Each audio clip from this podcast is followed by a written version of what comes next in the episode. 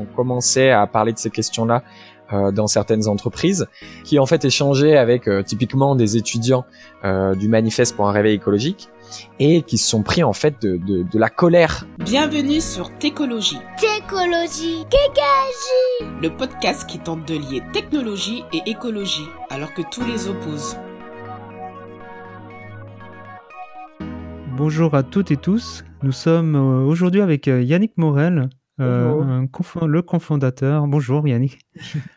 le cofondateur de euh, Latitude, l'association euh, qu'on avait rencontrée lors de la nuit du code citoyen. Donc je vous renvoie vers l'épisode 10 du 22 mars 2019. Ça fait un an et demi. C'était avant, avant une certaine pandémie. On pouvait se rencontrer, se parler. C'était assez chouette. Et du coup, on a bah, un an et demi après, on fait un peu pas le bilan, mais on, va prendre des nouvelles de l'attitude des, étudiants, des enseignants, euh, de leur, euh, de leur vie avec la, pandémie, de, leur vie euh, à distance. Et aussi, on va parler de, de numérique pour l'intérêt général, de numérique responsable. Voilà, aborder différents sujets. Euh, bah, Yannick, j'aimerais savoir déjà, est-ce que bah, comment vont comment vont les étudiants? Comment vont les étudiants? Euh, Alors vaste question. euh, c'est difficile d'y répondre de manière euh, globale, mais euh, euh, par rapport, enfin typiquement par rapport à la situation et ces ces deux confinements, peut-être bientôt en troisième. J'espère que j'espère que ce ne sera pas de mauvais présage de dire ça avant qu'il arrive. Euh, mais au, niveau des étudiants, on a une, euh, vu, qu'on travaille avec euh, beaucoup d'étudiants, on a différentes tendances un peu qui se mêlent.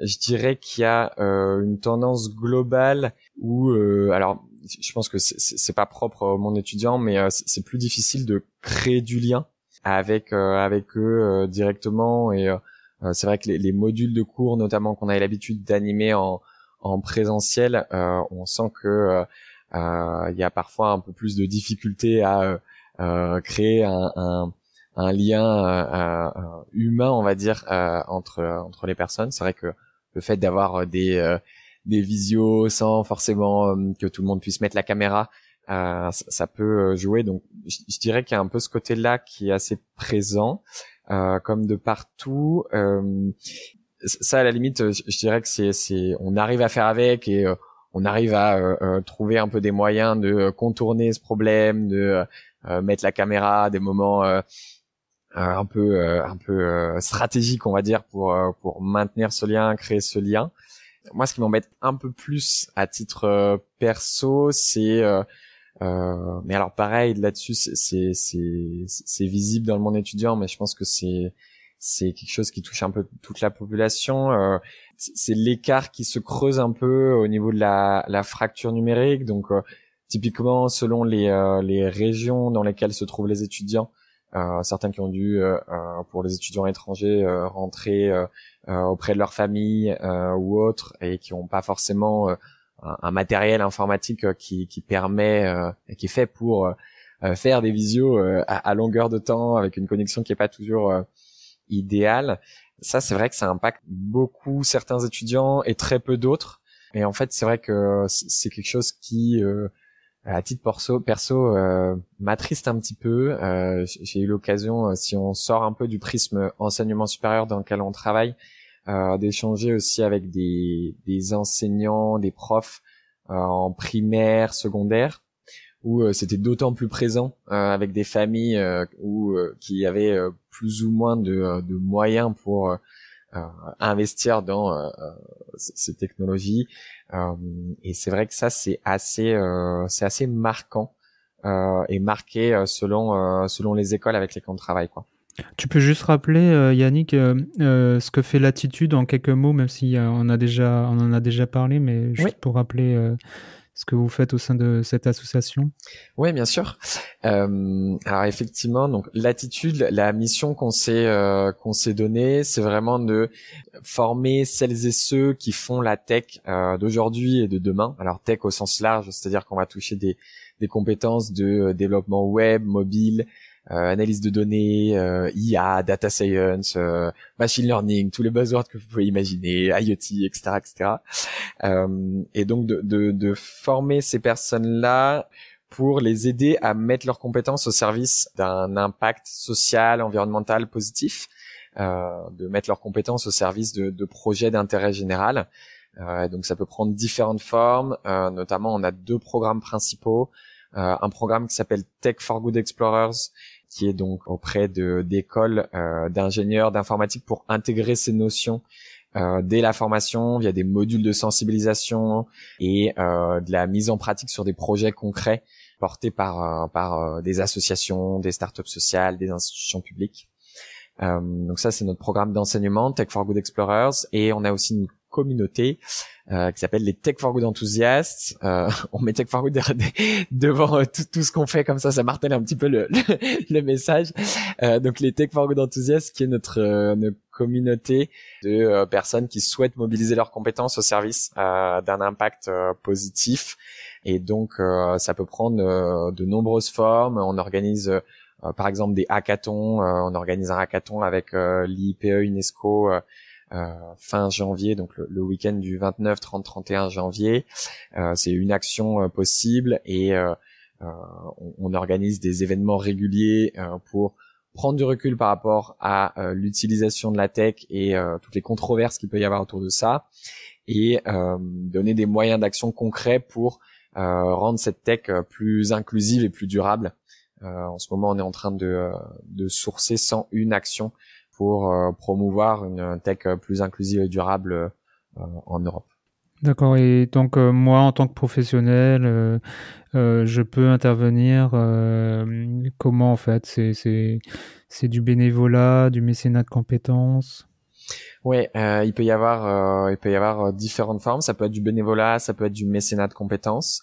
Euh, alors notamment, euh, si ça t'intéresse, et je pense que ça t'intéresse, parce que pour, l'anecdote, pour les pour les auditeurs et auditrices, pardon, Richard a été mentor donc d'une équipe d'étudiants qui, qui travaillait sur sur un projet Tech for Good qu'on a qu'on a accompagné. Donc c'est une possibilité d'engagement d'être mentor d'étudiants, que ce soit de manière ponctuelle ou euh, sur euh, sur plusieurs mois. Euh, donc ça c'est si si ça vous intéresse d'être au contact d'étudiants qui qui veulent mettre leurs compétences au service de cet impact positif et de les aider à prendre du recul par rapport à ce qu'ils sont capables de faire et l'impact qu'ils peuvent avoir. il y a aussi des des ressources qu'on peut partager sur le fait de prendre du recul par rapport à son impact euh, en tant que professionnel de la tech. Donc euh, euh, par exemple, comment inclure des notions d'accessibilité web si on est développeur web. il peut y avoir des questions liées au biais des algorithmes. comment est-ce que si je suis data scientist, je fais en sorte que mes algorithmes soient exemptés de tout biais ou en tout cas prendre en compte ces biais euh, dans la conception même de euh, de la création de, de, de, mes différents algorithmes, etc., euh, etc. Donc il y a vraiment à la fois la possibilité de prendre du recul par rapport à sa pratique au quotidien en tant que développeur, data scientist, chef de projet, UX, UI designer par exemple, et la possibilité de d'être au contact euh, d'étudiants euh, et euh, d'associations avec du, du, mentoring. Ça, c'est une autre action qu'on qu'on promeut. Pardon, c'est pas très structuré parce que du coup, je parle de différentes actions les unes après les autres, mais il y a la possibilité également de par exemple, aider pendant une heure une association sur un challenge tech précis euh, et donc euh, pour ça, euh, il suffit d'aller sur notre site Latitude, Latitude avec un s.cc pour s'inscrire, rejoindre la communauté et être mis au courant de ces différentes actions qui peuvent qui peuvent exister au sein de la communauté. Parfait. Et je voudrais revenir du coup sur la vie quotidienne en ce moment des étudiants. Mhm.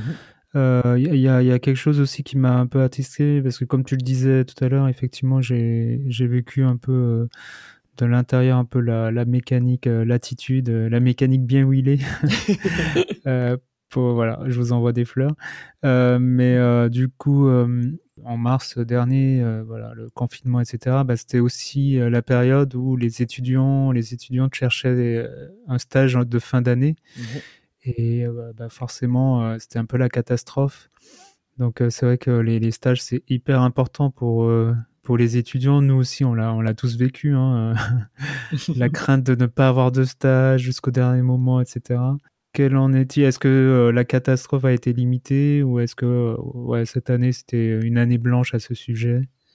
Hmm. Euh, c'est effectivement, tu, tu, fais bien de le soulever, euh, notamment euh, euh pendant le, le, premier confinement, on a eu énormément de, euh, de retours de la part de nos écoles partenaires sur ces questions-là, où en fait c'était un besoin vraiment très récurrent, où en fait tous les étudiants étaient un petit peu euh, paniquer parce que euh, toutes les entreprises en fait euh, ferment leurs portes dans des moments un peu d'incertitude pour beaucoup de personnes, beaucoup de chômage partiel qui a été mis en place, etc.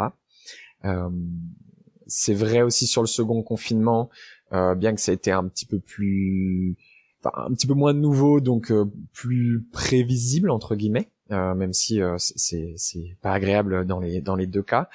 Euh, au niveau de euh, pour cette question, typiquement, on a, on a travaillé avec euh, notamment euh, l'NCA sur la mise en place de stages Tech for Good, où en fait on a on a profité du fait d'être très en lien avec différentes structures qui travaillent dans le monde de, de l'intérêt général pour et qui cherchaient en fait des personnes en stage qui continuent à recruter parce que paradoxalement dans des moments un peu de, de crise comme celui comme ceux euh, qu'on est en train de vivre et, euh, et qu'on va continuer à vivre pendant euh, pendant quelques mois si ce n'est quelques années les structures d'intérêt général bien souvent c'est dans ces moments-là qu'elles ont en fait le, le plus d'activité parce que en fait alors on parlait de la fracture numérique qui, qui est accentuée par exemple et enfin qui accentue les inégalités sociales et c'est vrai en fait sur sur plein de points dans le le domaine de, euh, de la santé, bien sûr, mais euh, euh, aussi de tout un tas de personnes isolées. On travaille avec des, des associations, notamment qui travaillent auprès de personnes sans abri. On imagine bien à quel point ça peut être une période d'autant plus difficile pour ce type de population-là. Euh, par rapport à d'autres. Euh, donc tout ça pour dire que il y a des besoins qui se sont fait ressentir de manière d'autant plus forte au niveau euh, des structures Tech for Good avec lesquelles on travaille et donc on a pu profiter de euh, cette dynamique euh, forte et de cette demande qui était très forte du côté des associations et cette demande de stage qui était très forte du côté des écoles hein, pour faire le lien tout simplement et accompagner les étudiants via un dispositif qu'on a appelé Alternative Stage qui permettait aux étudiants de travailler le temps de euh, quelques mois euh, pour des associations et vivre un, vrai stage comme ils, auraient pu le vivre euh, de manière classique, avec en plus l'accompagnement de l'attitude, avec cette prise de recul, etc. Donc ça, c'est quelque chose qu'on a mis en place avec l'NCA l'année dernière, avec un accompagnement complet. Et en fait, on s'est rendu compte que, vu que c'était un besoin récurrent, on a aussi mis en place gratuitement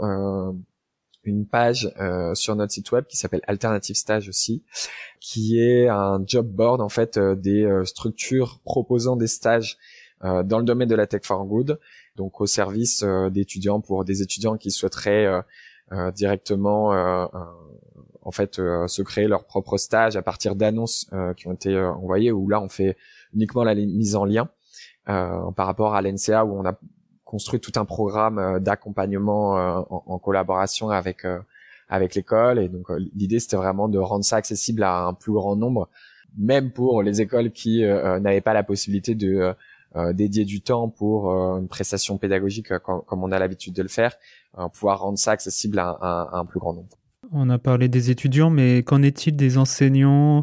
Je voudrais aborder plusieurs sujets. Déjà, bah, comment ils vivent justement l'enseignement à distance euh, comment ils vivent aussi les enjeux actuels en fait par rapport à comment enseigner euh, les métiers d'aujourd'hui et de demain, euh, les métiers pour l'intérêt général, en, en, associant aussi peut-être aussi l'urgence climatique. Hmm. quel est ton regard par rapport à ça, toi qui es aussi en contact avec les enseignants? Yes, très bonne question. Alors il y a un peu de deux pans dans la question. Il y a par rapport à la situation actuelle euh, liées à la crise du Covid et par rapport à la situation actuelle liée à la crise environnementale. Euh, pour prendre les, les choses point par point, par rapport aux différents confinements qu'on a vécu et le fait que euh, la situation, euh, euh, enfin, tout se passe en distanciel. je dirais que selon les, selon l'agilité de chaque école et université, c'était plus ou moins une marche forcée.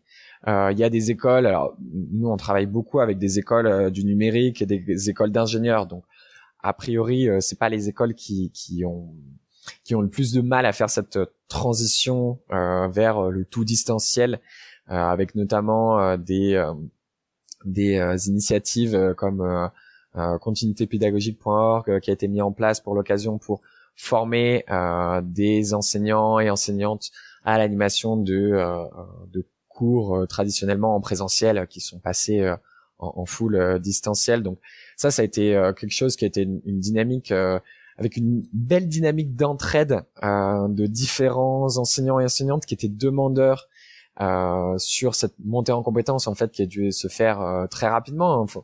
Faut, faut, reconnaître qu'il y, a, y a beaucoup de, de professeurs, de responsables pédagogiques qui en fait ont fait cette montée en compétences de manière extrêmement rapide.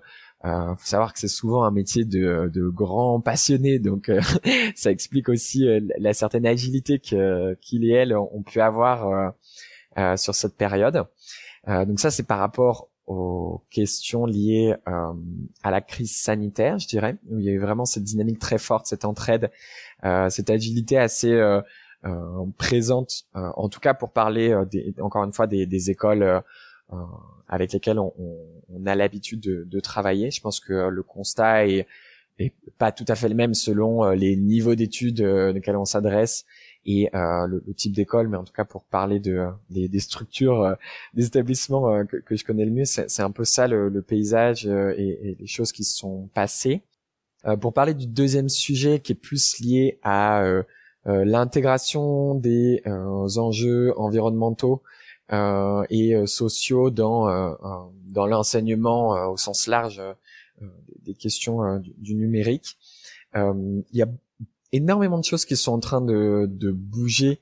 On le voit avec différents acteurs, par exemple le Shift Project et leur projet mis en place avec avec le groupe INSA qui, qui, qui, a fait pas mal parler de lui vu la l'expertise assez forte qu'a le, le, Shift Project euh, sur ces questions-là et qui, qui, permet en fait de d'ouvrir vraiment un, un, une opportunité pour toutes les écoles, tous les établissements de supérieur qui euh, ont envie de s'intéresser à ces questions-là. Il y en a de plus en plus avec une très belle dynamique. C'est vraiment euh, euh moi, ça m'anime au quotidien de voir les différentes initiatives qui peuvent être portées, soit par des enseignants, des responsables pédagogiques, des directeurs, directrices d'études ou, ou d'établissements.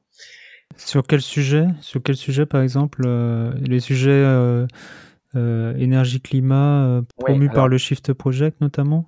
Alors, il y a, y a, plusieurs choses. je dirais qu'il y a une intégration des enjeux de la transition écologique et solidaire au sens très large dans différents, dans énormément en fait d'établissements supérieurs.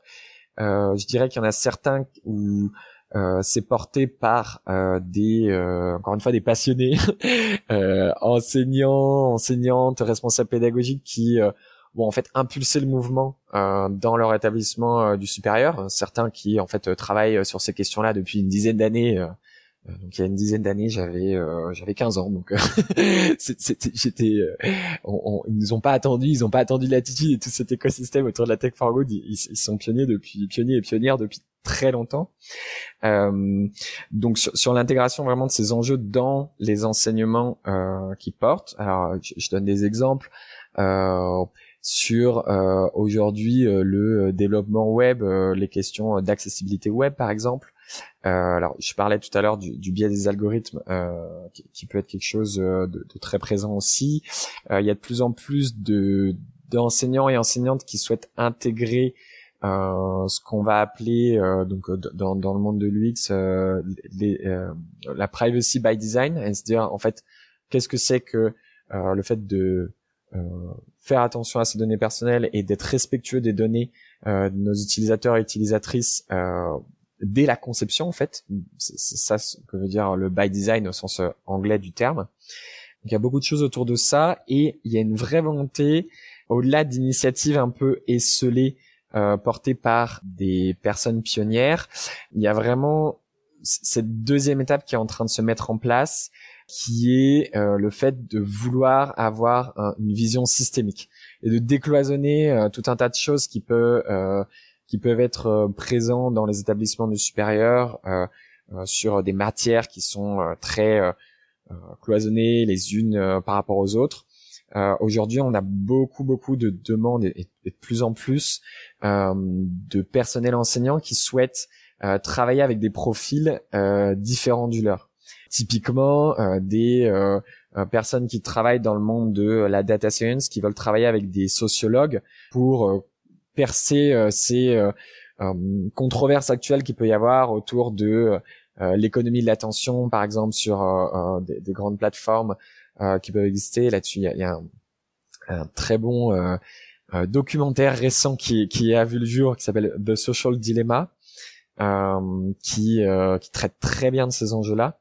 Et on, il montre très bien le côté, en fait, la tech, il n'y a, a, pas que des enjeux techniques derrière, il y a vraiment des enjeux euh, sociétaux et se dire en fait quel monde de société on veut euh, pour demain et euh, et dès que euh, en fait on développe des outils technologiques, il faut réfléchir à en fait quel impact je vais avoir sur les humains, humaines à titre individuel, mais aussi à un niveau sociétal sur ces questions-là. Donc il y a vraiment un décloisonnement qui est très fort, qui est en train de se mettre en place.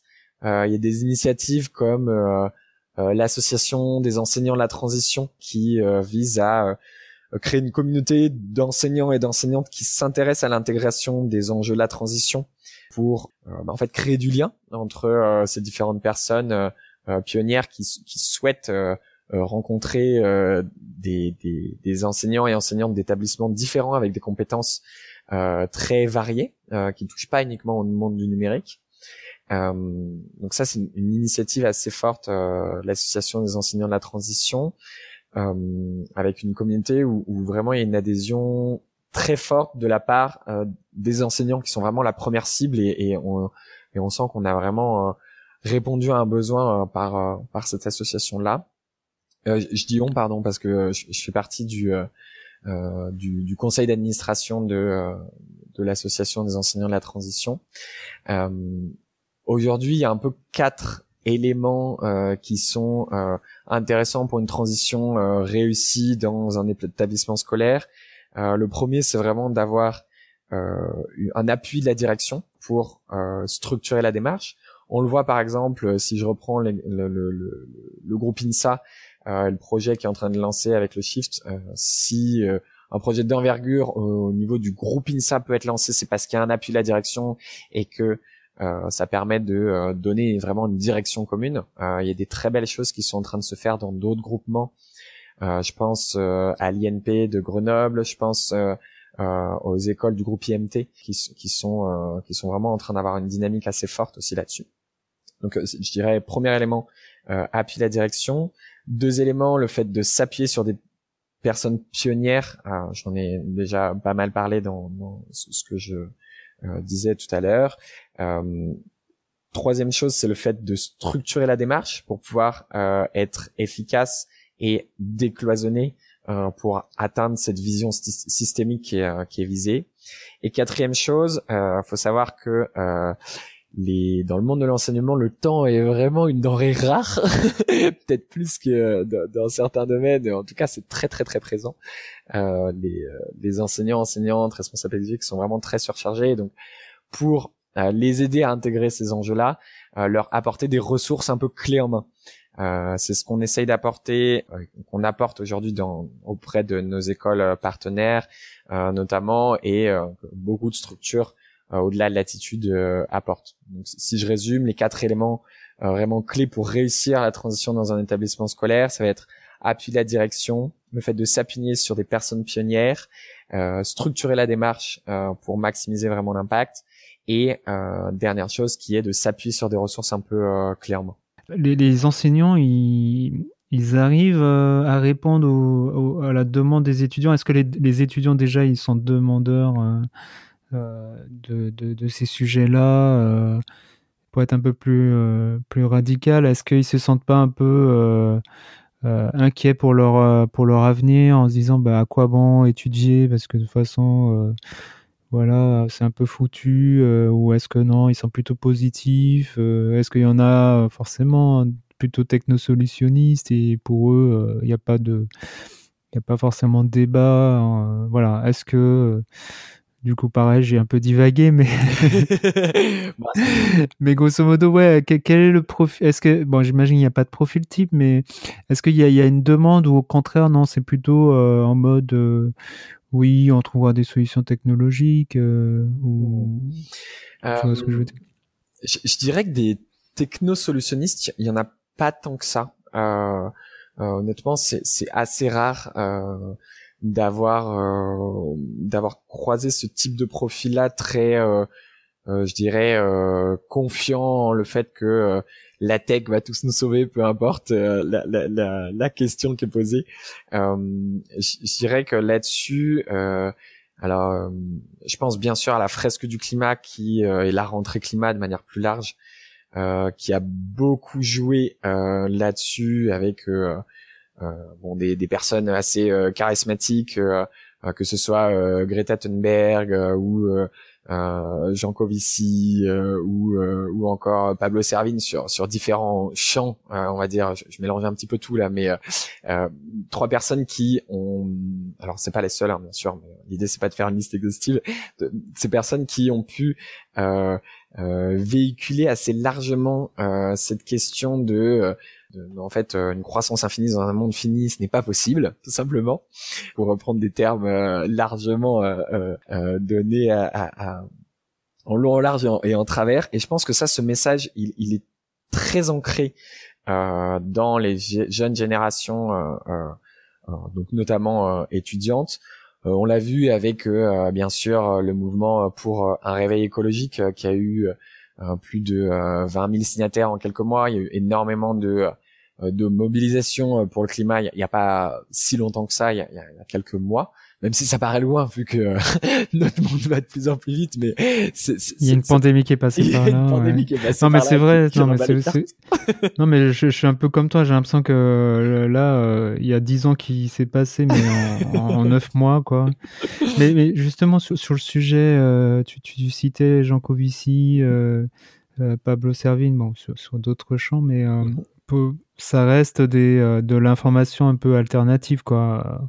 On entend très peu parler euh, de ces sujets-là euh, dans les médias traditionnels, en tout cas. Enfin, moi, je, de temps en temps, je mets le, le, JT. parfois, c'est c'est à se taper la tête par terre. Quoi. il y a encore du travail. Il y a encore du travail. ouais, il y a encore du travail parce que bah, souvent on va on va montrer, oui, euh, telle innovation, telle nouvelle technologie, euh, ah ça y est la 5G est arrivée. enfin bon voilà quoi, c'est euh, souvent c'est un peu le message un peu comment dire, c'est la pensée unique entre entre guillemets, c'est voilà, voilà telle innovation, voilà ce qu'on qu'elle va nous permettre de faire, la 5G avec la télémédecine, mais bien sûr, yes. etc., etc. Quoi. Donc voilà, ça y est, les véhicules autonomes. Et du coup, enfin pour revenir, pour faire le lien avec les étudiants, du coup, tous ces messages-là, un peu, ça fait aussi un peu rêver les, les étudiants, quoi. Moi, en moi, moi, en tant qu'étudiant, je, je rêvais avant de comprendre, avant d'avoir mon, mon déclic, mais je rêvais d'un monde comme ça, tu vois, tout automatisé avec des technologies euh, qui nous apportent bien-être, euh, et puis que tout soit facilité, euh, qu'on puisse voler dans des voitures autonomes, etc. mais du coup, ouais, dans les médias traditionnels, du coup, c'est c'est un peu, euh, c'est un peu ce message-là. Du coup, est-ce que c'est les étudiants, euh, les jeunes, ils, ils écoutent euh, plutôt les médias traditionnels Ce que je pense pas, non? c'est plutôt du coup, ils utilisent plutôt les alternatives sur YouTube et compagnie, quoi.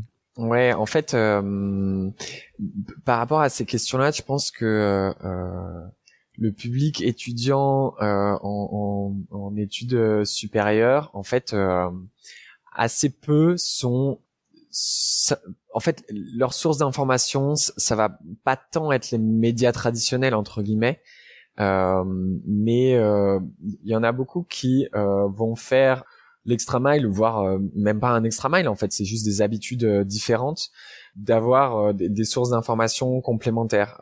Alors je pense par exemple à des médias comme Brut ou euh, ou euh, d'écologie dans une moindre mesure, on va dire. non, mais euh, en, tout cas. Euh, Merci.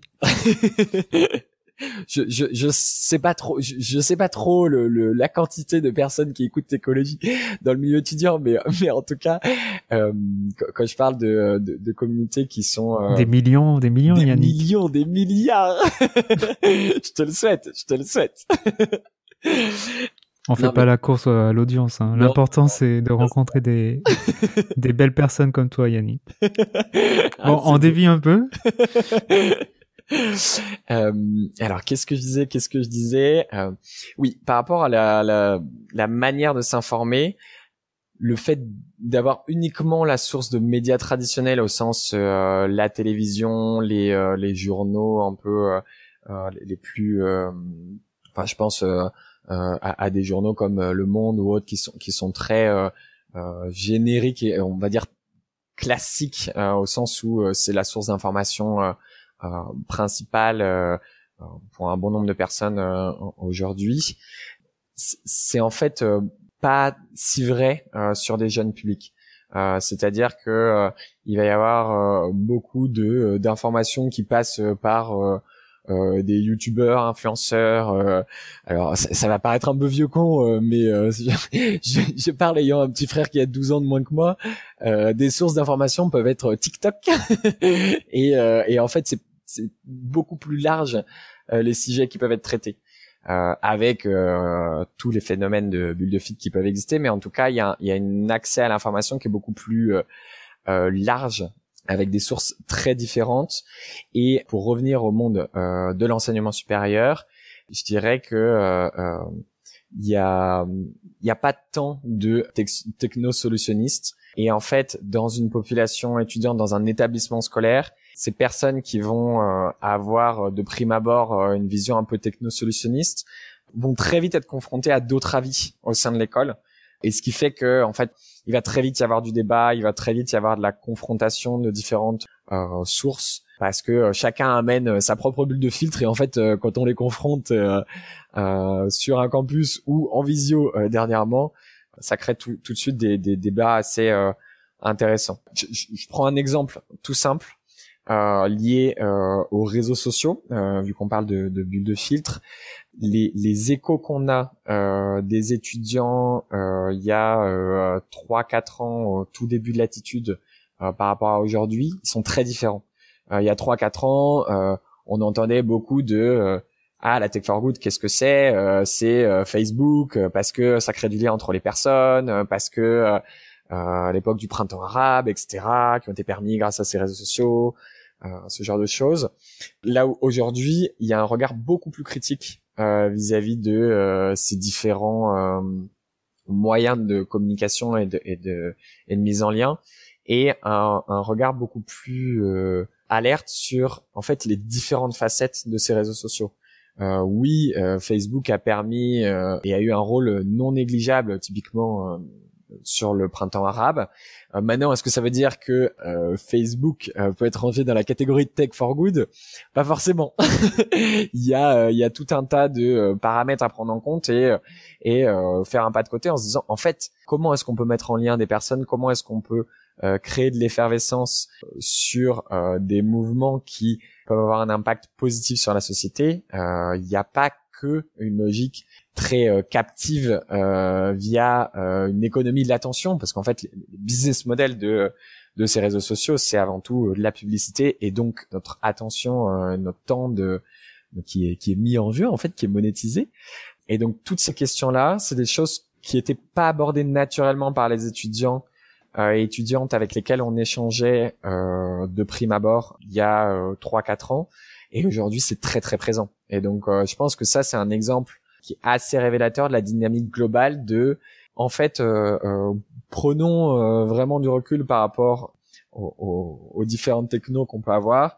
Euh, je pense que euh, il y a beaucoup d'acteurs qui ont beaucoup joué euh, là-dessus. Euh, donc je, je, remets sur la table la fresque du, du climat, mais je pense aussi à la fresque du numérique qui a été créée il y a quelques mois maintenant, qui qui permet vraiment de mettre à mal les les les, les comment dire les raccourcis de pensée qu'on pouvait avoir que les étudiants et étudiantes pouvaient avoir à l'époque c'est globalement très positif, je dirais, le, ce, ce, ce, côté esprit critique qui se développe de plus en plus euh, sur des, euh, des problématiques qui euh, ne, sont pas si simples de prime abord. Si on se renseigne pas dessus, il euh, y, a rien de il y a rien de simple quand je pose la question est-ce que Facebook est une tech for good? On peut avoir une réponse très tranchée, très en surface par la positive. La réalité, elle est beaucoup plus complexe que ça. Euh, pour reprendre une belle citation, euh, je crois que la question elle est pas vite répondue.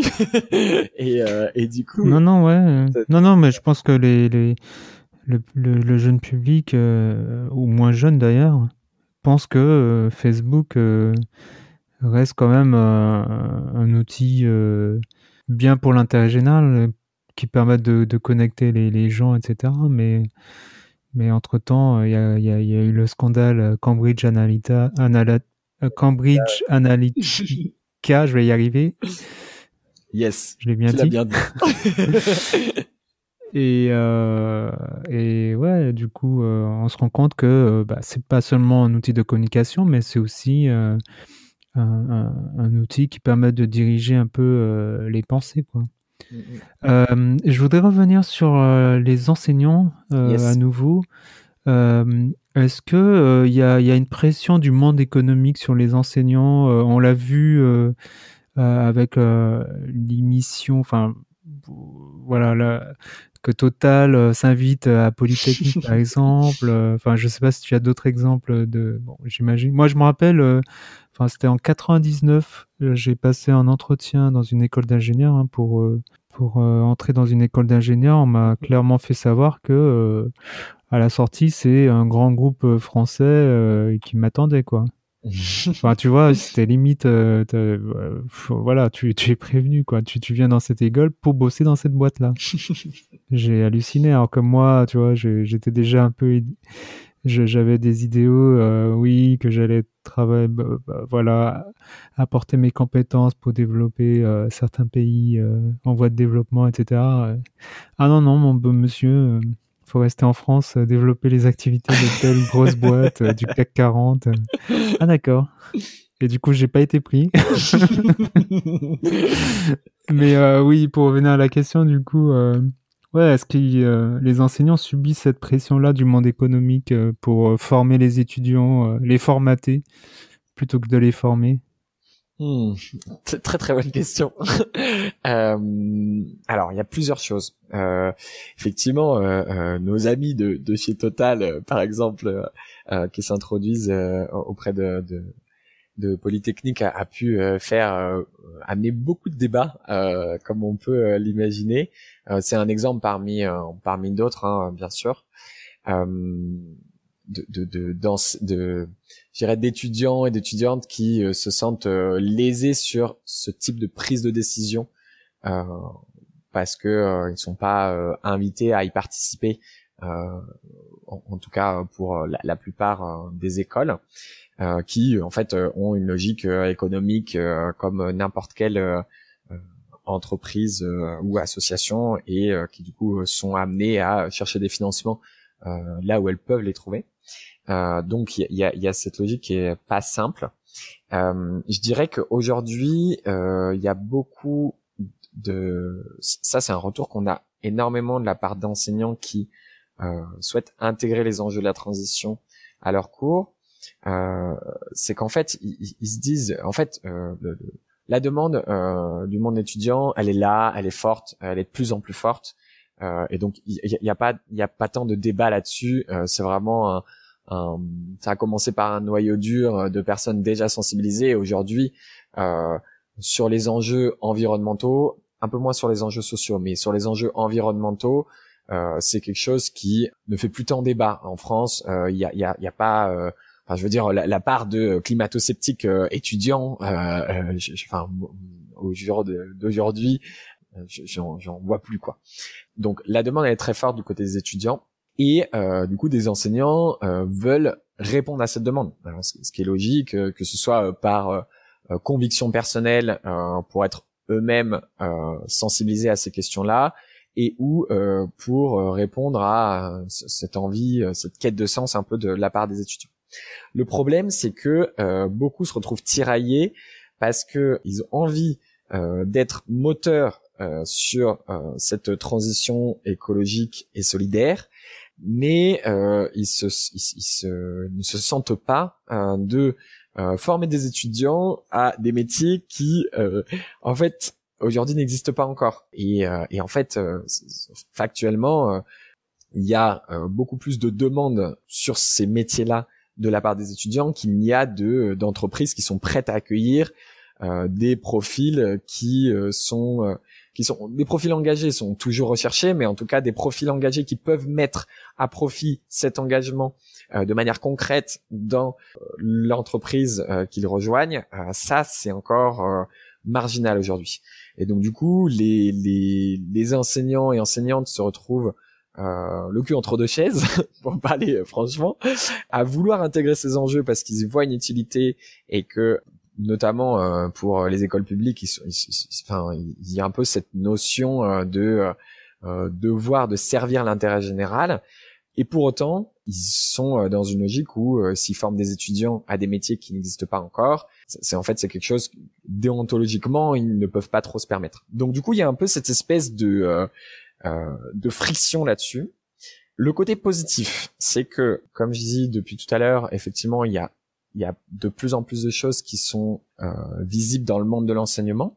Et euh, euh pour reprendre l'exemple de euh, euh, du, du Shift Project et du groupe INSA, c'est un positionnement fort que l'INSA a envie de se donner parce que c'est vraiment une volonté politique au niveau de la direction et au niveau des différents parties prenantes au sein des différentes écoles INSA de, de tendre vers une formation qui est alignée avec euh, des objectifs euh, euh, de, transition écologique et, solidaire.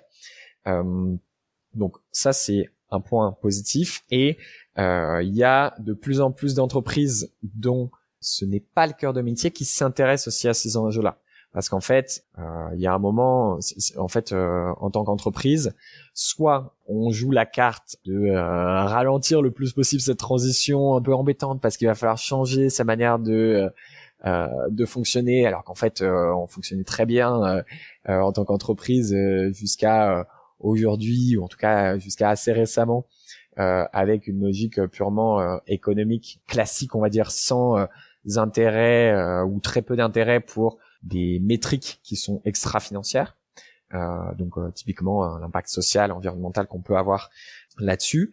Et donc en fait en tant qu'entreprise soit on joue cette carte de ralentir la transition soit on se dit, bah, en fait, cette transition, elle est à l'œuvre, euh, elle va avoir lieu, euh, la demande est trop forte. Euh, si je m'y mets pas dès maintenant, bah, en fait, je vais plus attirer les talents de demain.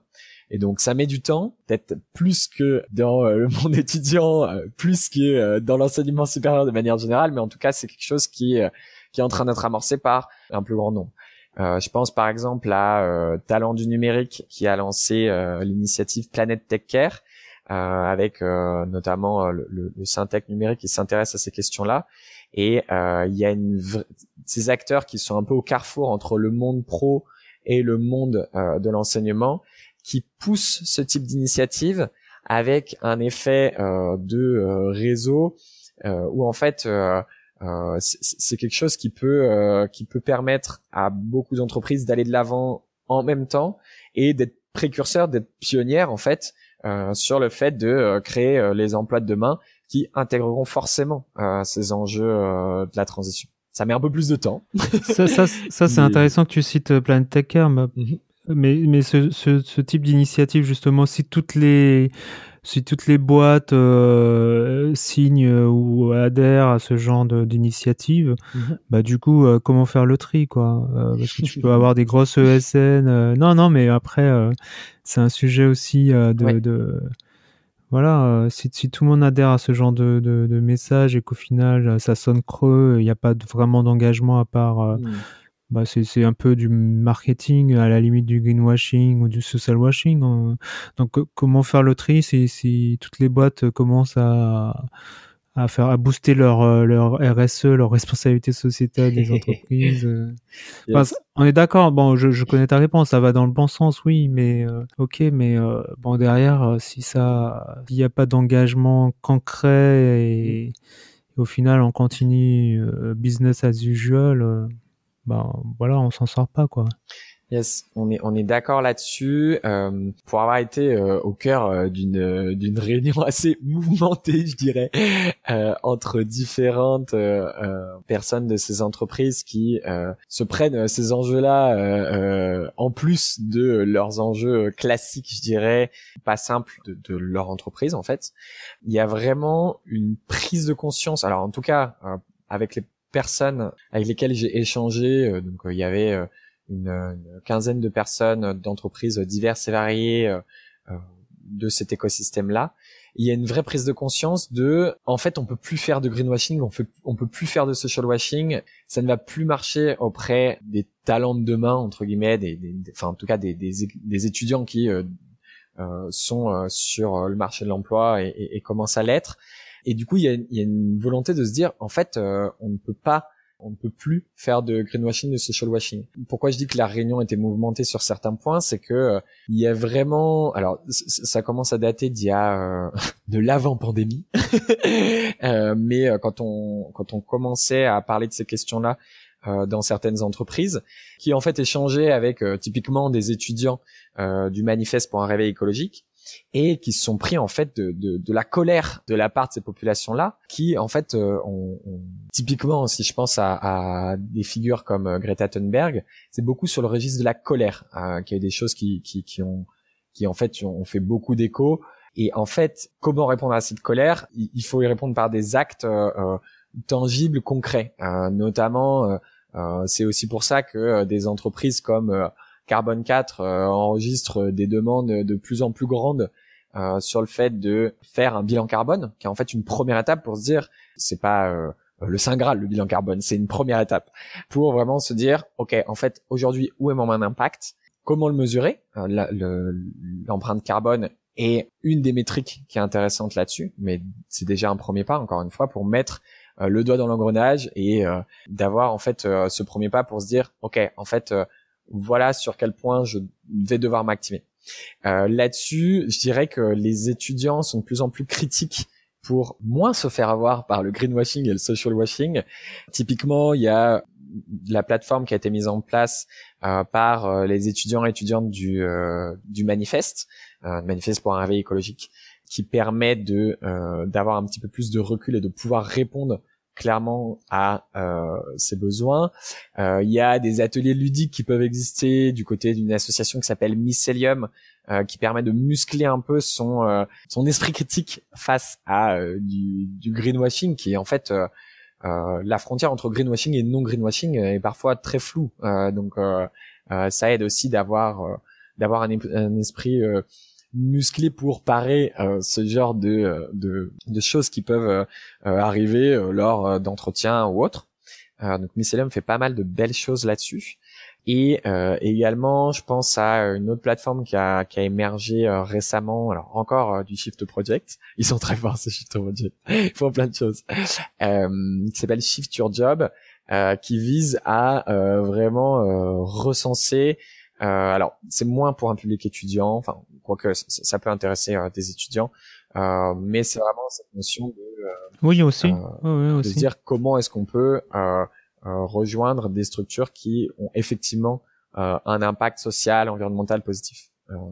la plateforme vient tout juste de naître, donc il y, a encore des, des, des, choses en construction, mais en tout cas c'est très prometteur que des acteurs comme les shifters euh, donc les bénévoles du Shift Project, se, se placent sur ces questions-là euh, avec tout un plan euh, pour accélérer cette transition du monde de l'entreprise pour que euh, la transition euh, du monde de l'enseignement puisse être accélérée d'autant plus et éviter ce tiraillement dont on parlait euh, en début de question.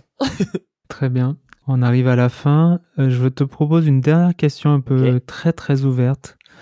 Comment tu vois l'année 2021 chez Latitude, bien sûr, euh, avec les étudiants, l'enseignement supérieur, et puis euh, notre avenir à, court moyen terme, euh, aider des technologies, bien sûr. Voilà, c'est large comme question. J'ai peur. alors, comment prendre cette question? Je vais essayer de la prendre au sens le plus large possible. Alors, c'est marrant, ça me fait penser à un documentaire que j'ai vu hier euh, qui date de, euh, je sais plus, 2013, 2014, quelque chose comme ça, euh, qui s'appelle Enquête de sens, euh, qui est très bien fait euh, autour de de cette question de la transition et de comment avoir un, une société qui est plus résiliente et qui est adaptée aux, aux enjeux planétaires de notre pauvre petite planète aux ressources finies. Euh, notamment, il y a, y a un, intervenant euh, qui, m'a pas mal marqué. Alors, je, je me rappelle plus de son prénom, mais c'est pas grave. Euh, qui expliquait, en fait, aujourd'hui, on est un peu à un point de bascule où il, peut y avoir deux choses possibles au niveau des pouvoirs politiques. Soit il va y avoir cette cette intégration des enjeux euh, euh, sociaux et notamment environnementaux, euh, socio-écologiques, pour reprendre des termes utilisés par d'autres, socio-écologiques qui sont d'autant plus pris en compte avec une inclusion des différentes strates de la population, soit un durcissement des élites de différents pays euh, avec euh, euh, des, des, lois qui sont d'autant plus liberticides pour museler un petit peu l'opinion publique. À la vue récente des choses qui se sont passées, notamment en France, je trouve cette interview un peu inquiétante et un peu rassurante. je m'explique. toutes les, les, controverses actuelles qu'il y a pu y avoir sur le fait de euh, de foncer tête baissée euh, vers euh, la 5G sans forcément produire une, étude environnementale poussée et, qui soit légitime pour prendre un, un, peu de recul par rapport à ça. les questions qu'il y a eu liées aux violences policières récentes et, et les lois qui l'accompagnent en termes de surveillance peuvent être un petit peu euh, peu enthousiasmantes, on va dire, euh, à la vue de cet entretien qui date d'il y a quelques années et qui en fait euh, met bien en perspective ce qui est en train de se passer aujourd'hui. En quête de sens, juste pour signaler, c'est disponible gratuitement sur sur Imago, la plateforme de la transition. Donc Técologie fait partie de la sélection podcast de Imago. Tiens à le signaler. Voilà.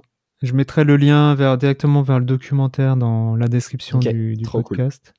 Trop trop cool. Tu fais bien de, de préciser ça effectivement. Euh, et donc du coup pour euh, pour revenir à ce que je disais, donc ça peut être un petit peu inquiétant euh, sur certains aspects et euh, paradoxalement comme je disais c'est aussi euh, porteur d'espoir. En fait, ce durcissement qui est en train d'avoir lieu sur certains pans de la société, je pense que je suis un peu un, optimiste euh, euh, converti euh, depuis depuis je ne sais pas trop combien de temps, mais mais depuis toujours, on va dire. Et je pense qu'en fait un, un tel durcissement, il peut pas durer. La question, euh, c'est pas de savoir si il va y avoir une transition ou pas, parce qu'en fait, c'est des questions de limite physique. Donc en fait, elle va avoir lieu dans tous les cas.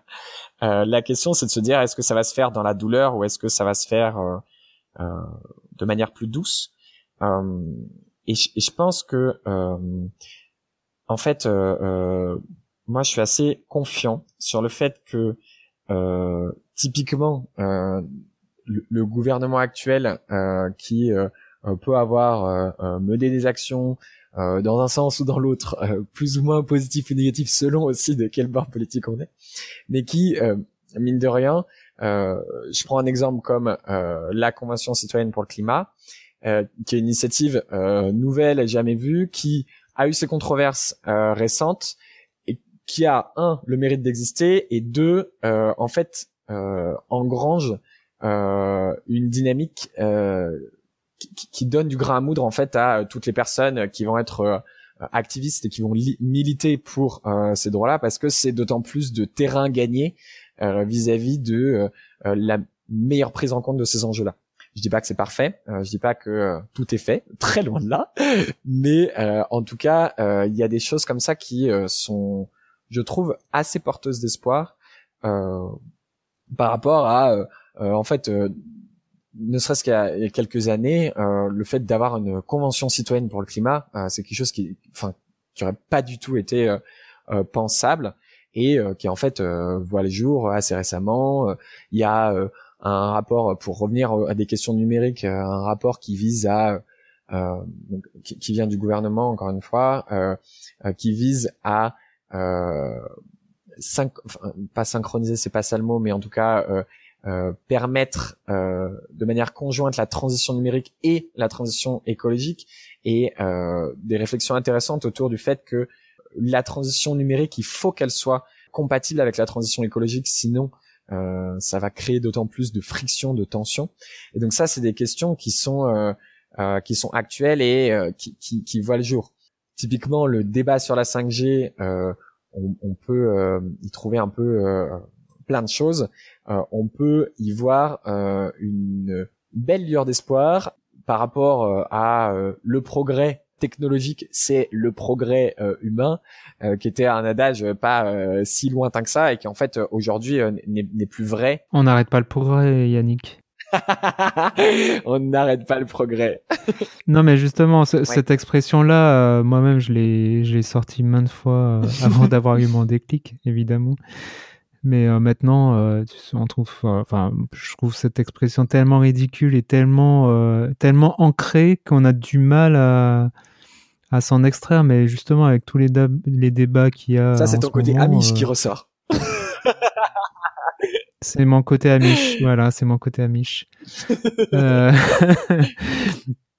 Euh, non, mais justement, non, mais c'est vrai que tu, vois, c'est, il y a eu un déclic. Enfin, il y a euh, Clément Janot du, du, blog mhm. Signaux, Signaux Faibles il disait euh, que 2009, 2019, pardon, c'était 2019, euh, c'est euh, l'année de la bascule. Du coup, oui, effectivement, c'est une bascule générale et c'est pas forcément lié au gouvernement. Le, le, le gouvernement actuel, il, il entend ce que dit ce que dit l'opinion publique aussi, quoi. Donc, donc là, il y a, y, a, y a, une envie, il y a une envie forte, peut-être pas forcément majoritaire, parce que là, il y, a, forcément encore la pensée unique euh, euh, où effectivement on n'arrête pas le progrès. Mais euh, justement, il y a de plus en plus, euh, je sais plus ce que c'était quoi, les, les 10%, il faudrait 10% de la population pour faire basculer le, reste. Mais voilà, on est, j'ai l'impression qu'on n'est pas très loin, donc il faut continuer ce combat et par les travaux de Latitude, par euh, des, des, médias comme euh, Técologie, on espère euh, faire basculer le, plus de monde vers des, des, des, déjà des idées alternatives ou juste ouvrir le mmh. débat quoi. En tout cas, il y a, y a, du travail à faire, mais mais en tout cas, c'est en bonne voie. Et ce qui est sûr, c'est que sans optimiste, de toute manière, autant être optimiste euh, parce que agir rend heureux, comme j'ai entendu. Euh, je, sais, sais plus qui m'a dit ça récemment, mais je trouvais ça très euh, très vrai. Forcément, j'ai l'impression que bah, de toute façon, euh, vaut mieux pour convaincre, il vaut mieux être convaincu et heureux. Tu peux pas convaincre en étant pessimiste et triste. C'est clair. Non? bon, après il y a les collapsés, mais bon. qui ont qui ont leur leur part qui, qui est importante et qui yes. Euh, bah, tu, tu, tu, lis euh, des bouquins comme euh, L'âge des low de Philippe Biwix. je me suis jamais autant marré que dans un livre aussi grave que ça, quoi. Mais non, mais c'est vrai. Enfin, je sais pas si tu l'as lu, mais il est hyper drôle. Il est hyper drôle ce bouquin, donc je recommande à, tout le monde de le lire, quoi. C'est pas, c'est un sujet hyper grave. il propose des voilà des, des solutions euh, pas, pas forcément amiches hein, mais low tech etc mais qui sont intéressantes quoi mais avec un avec un humour qui qui colle qui colle finalement assez bien. Sacré personnage ce Philip Biwix, très très agréable à lire comme comme livre. Je ne saurais le plus le recommander. Euh, 2021, du coup, euh, donc 2019 année de la bascule. Bon bah, espérons que que 2021 euh, soit euh, la fin de la bascule, on va dire. Enfin, en tout cas, bon, bref, c'est c'est c'est à venir. Là-dessus, nous, des, choses qu'on a qu'on a vu qui rentraient pas mal en résonance avec les valeurs qu'on porte, c'est le fait que de plus en plus de personnes voulaient vraiment s'engager et prendre part à euh, cette transition numérique, écologique et solidaire, on, on, a on a envie nous du coup de mettre d'autant plus de, de poids euh, et de donner d'autant plus de clés à notre communauté. Euh, donc je parlais en tout tout début de podcast. Euh, si vous avez suivi le podcast qui, qui dure maintenant depuis une heure, euh, donc les Tech Forks enthousiastes, euh, on est on est en train de sourcer 101 actions pour rendre le numérique plus résilient et plus inclusif. Donc il y a vraiment cette notion de se dire, en fait, on, veut passer à l'action avec des premières actions qui peuvent être très simples et de plus en plus une fois que une fois qu'on est tellement heureux d'agir, on a envie d'agir plus. en tout cas, c'est ça en quoi je, je, crois et ce que, ce que je pense vivre un peu au quotidien. Euh, et donc du coup, il y, a vraiment cette notion de se dire, euh, on va s'appuyer d'autant plus sur des personnes euh, de tous bords qui ont envie de euh, créer la tech inclusive et, et résiliente de, de demain. en Europe, on pense que l'Europe est un, une bonne échelle pour pouvoir vraiment changer la culture du monde de la tech au sens large, vu qu'on est euh, dans un écosystème, euh, la tech au sens large, qui est très euh, qui est très mondialisé aujourd'hui, on, on, a sûrement un, un, coup à jouer en proposant des modèles alternatifs à la dominante américaine actuelle. Et pour, pour ça, l'échelle européenne est intéressante. Tout ça pour dire que si c'est des choses qui vous parlent, c'est un vous générique à vous, euh, amis euh, auditeurs et auditrices.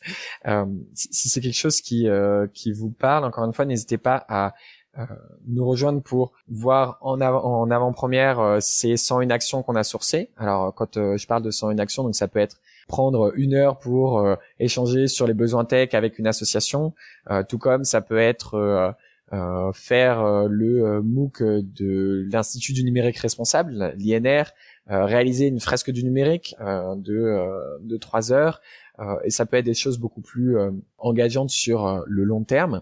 Il y en a un peu pour pour tous les goûts parce qu'on considère que notre notre volonté, c'est vraiment d'aider chaque personne à faire le petit pas supplémentaire qu'elle qu'elle souhaite apporter et euh, on n'est pas du tout les seuls à, agir euh, dans ce dans cet écosystème là. Et ce sont des actions à faire euh, depuis son canapé, depuis chez soi, à distance. Exactement. Ça peut être depuis son canapé, ça peut être, espérons-le bientôt, en groupe dans la vraie vie.